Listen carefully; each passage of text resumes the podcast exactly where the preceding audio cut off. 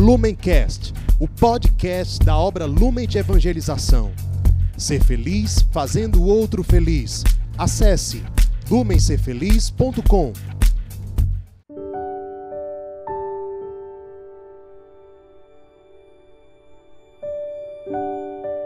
Sejam bem-vindos a mais uma meditação diária a partir do Evangelho no nosso Palavra Encarnada. Nosso Evangelho de hoje, sexta-feira, dia 25 de setembro, está em Lucas 9, versículos de 18 a 22. Nós estamos reunidos em nome do Pai e do Filho e do Espírito Santo. Amém. Vinde, Espírito Santo, vinde por meio da poderosa intercessão do Imaculado Coração de Maria, vossa amadíssima esposa. Vinde, Espírito Santo, vinde por meio da poderosa intercessão do Imaculado Coração de Maria, vossa amadíssima esposa. Vinde, Espírito Santo, vinde por meio da poderosa intercessão do Imaculado Coração de Maria, vossa amadíssima esposa. Diz o Evangelho de hoje. Aconteceu que Jesus estava rezando no lugar retirado e os discípulos estavam com ele. Então Jesus perguntou-lhes: Quem diz o povo que eu sou?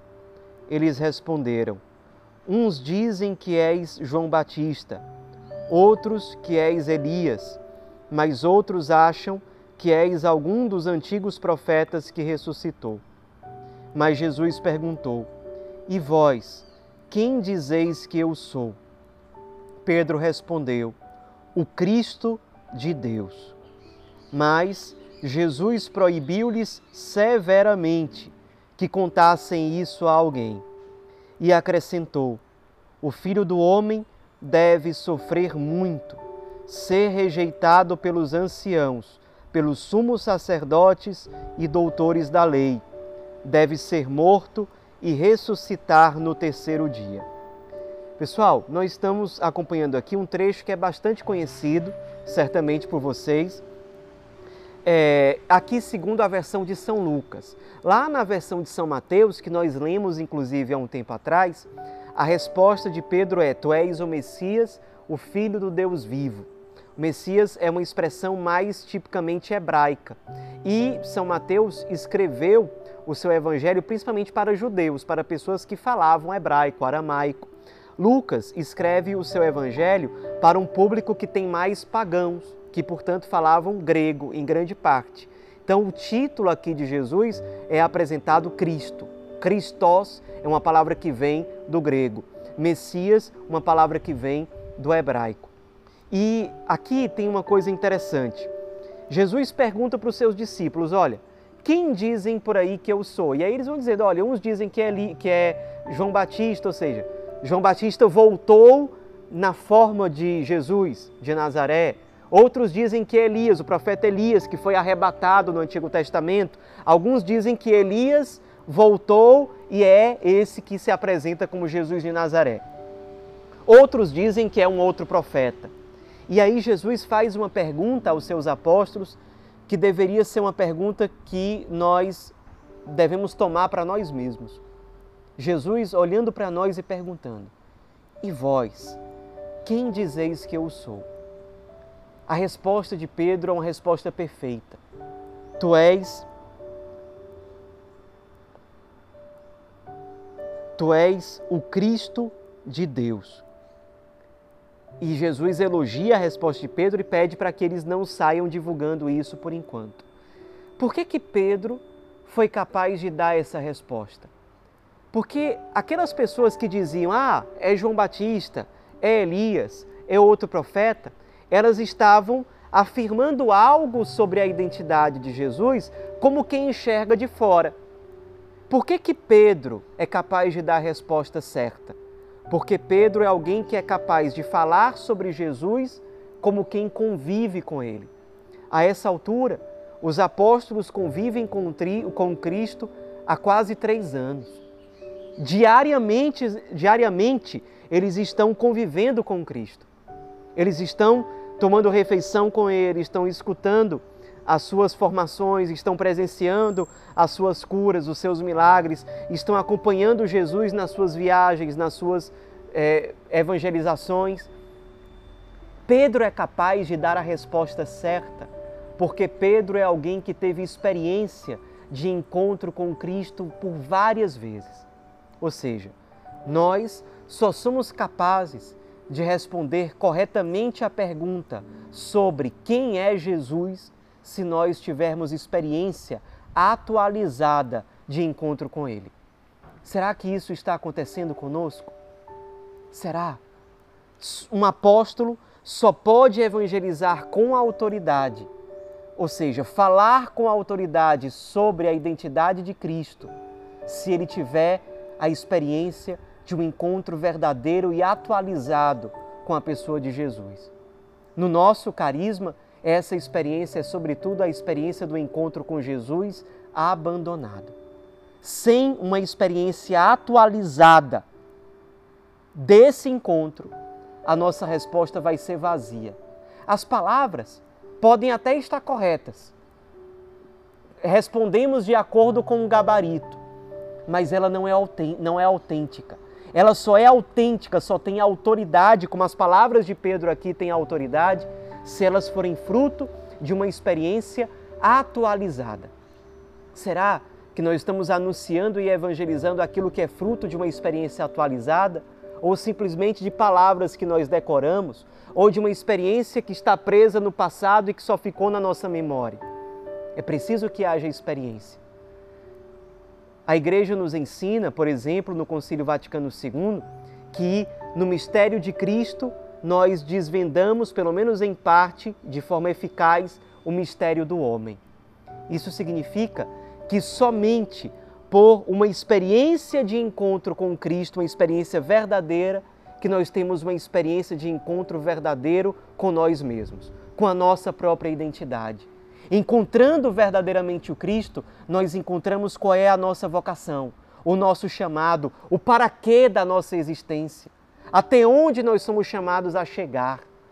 Nós somos vocacionados a sermos Cristo, a sermos a presença do Cristo, a sermos cristificados, a sermos configurados a Ele, a amar de modo semelhante a Ele, a viver de modo semelhante a Ele.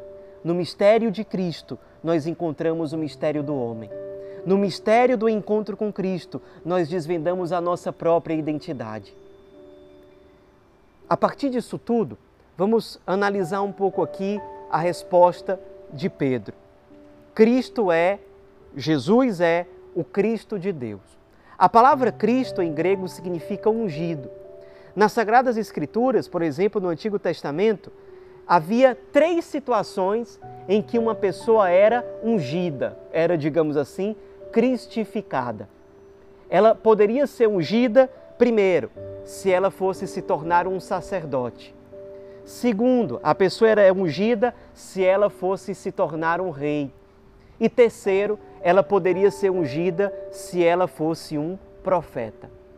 Por isso que a igreja ensina que no batismo quando nós também recebemos uma unção, nós nos tornamos reis, sacerdotes e profetas, ou vocacionados a isso. O que, que significa isso? Isso é importante porque Cristo é sacerdote, profeta e rei. E nós, pelo batismo, somos chamados a abraçarmos essa mesma realidade. O que, que significa que nós somos chamados a ser sacerdotes? O sacerdote é aquele que oferece um sacrifício agradável a Deus. Qual é o grande sacrifício agradável a Deus que nós podemos oferecer? A oferta da nossa própria vida.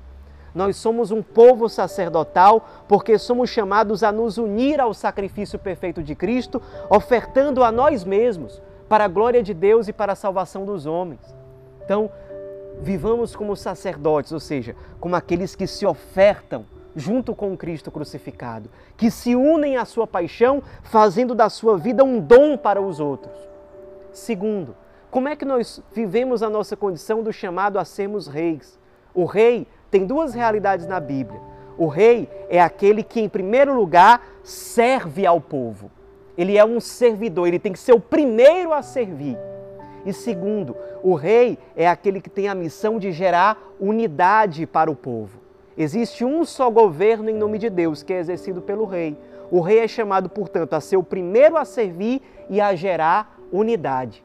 Será que nós estamos vivendo essa realidade de não esperarmos ser servidos pelos outros, mas sermos os primeiros a servir, ser dos últimos dos últimos, aqueles que têm a alegria de lavar os pés dos outros, de simplesmente servir e nos consumir pelos outros? E será que nós estamos gerando comunhão ou será que nós estamos gerando divisão? Será que nós somos instrumentos de unidade? Terceiro, quando é que nós exercemos o nosso chamado a ser profetas? O profeta é aquele que anuncia Deus, que anuncia a sua vontade, que leva as pessoas a uma reconciliação com Deus, que leva as pessoas a se voltarem novamente para Deus, que consegue fazer arder os corações das pessoas num processo autêntico de conversão. É aquele que anuncia a vontade de Deus, que é um porta-voz da mensagem de Deus. Nós somos chamados a ser isso para o mundo. No nosso caso, que somos do Lumen, fazendo esse anúncio à luz do nosso carisma e da nossa espiritualidade. Façamos hoje a nossa lécio divina, a nossa oração a partir desses elementos. Que a Virgem Maria interceda por nós e nos ajude a colher os frutos dessa oração a partir da palavra de Deus. Ave Maria, cheia de graça, o Senhor é convosco. Bendita sois vós entre as mulheres e bendito é o fruto do vosso ventre, Jesus. Santa Maria, Mãe de Deus, rogai por nós, pecadores, agora e na hora de nossa morte. Amém. Em nome do Pai, do Filho e do Espírito Santo. Amém. Lumencast, o podcast da obra Lumen de Evangelização. Ser feliz fazendo o outro feliz.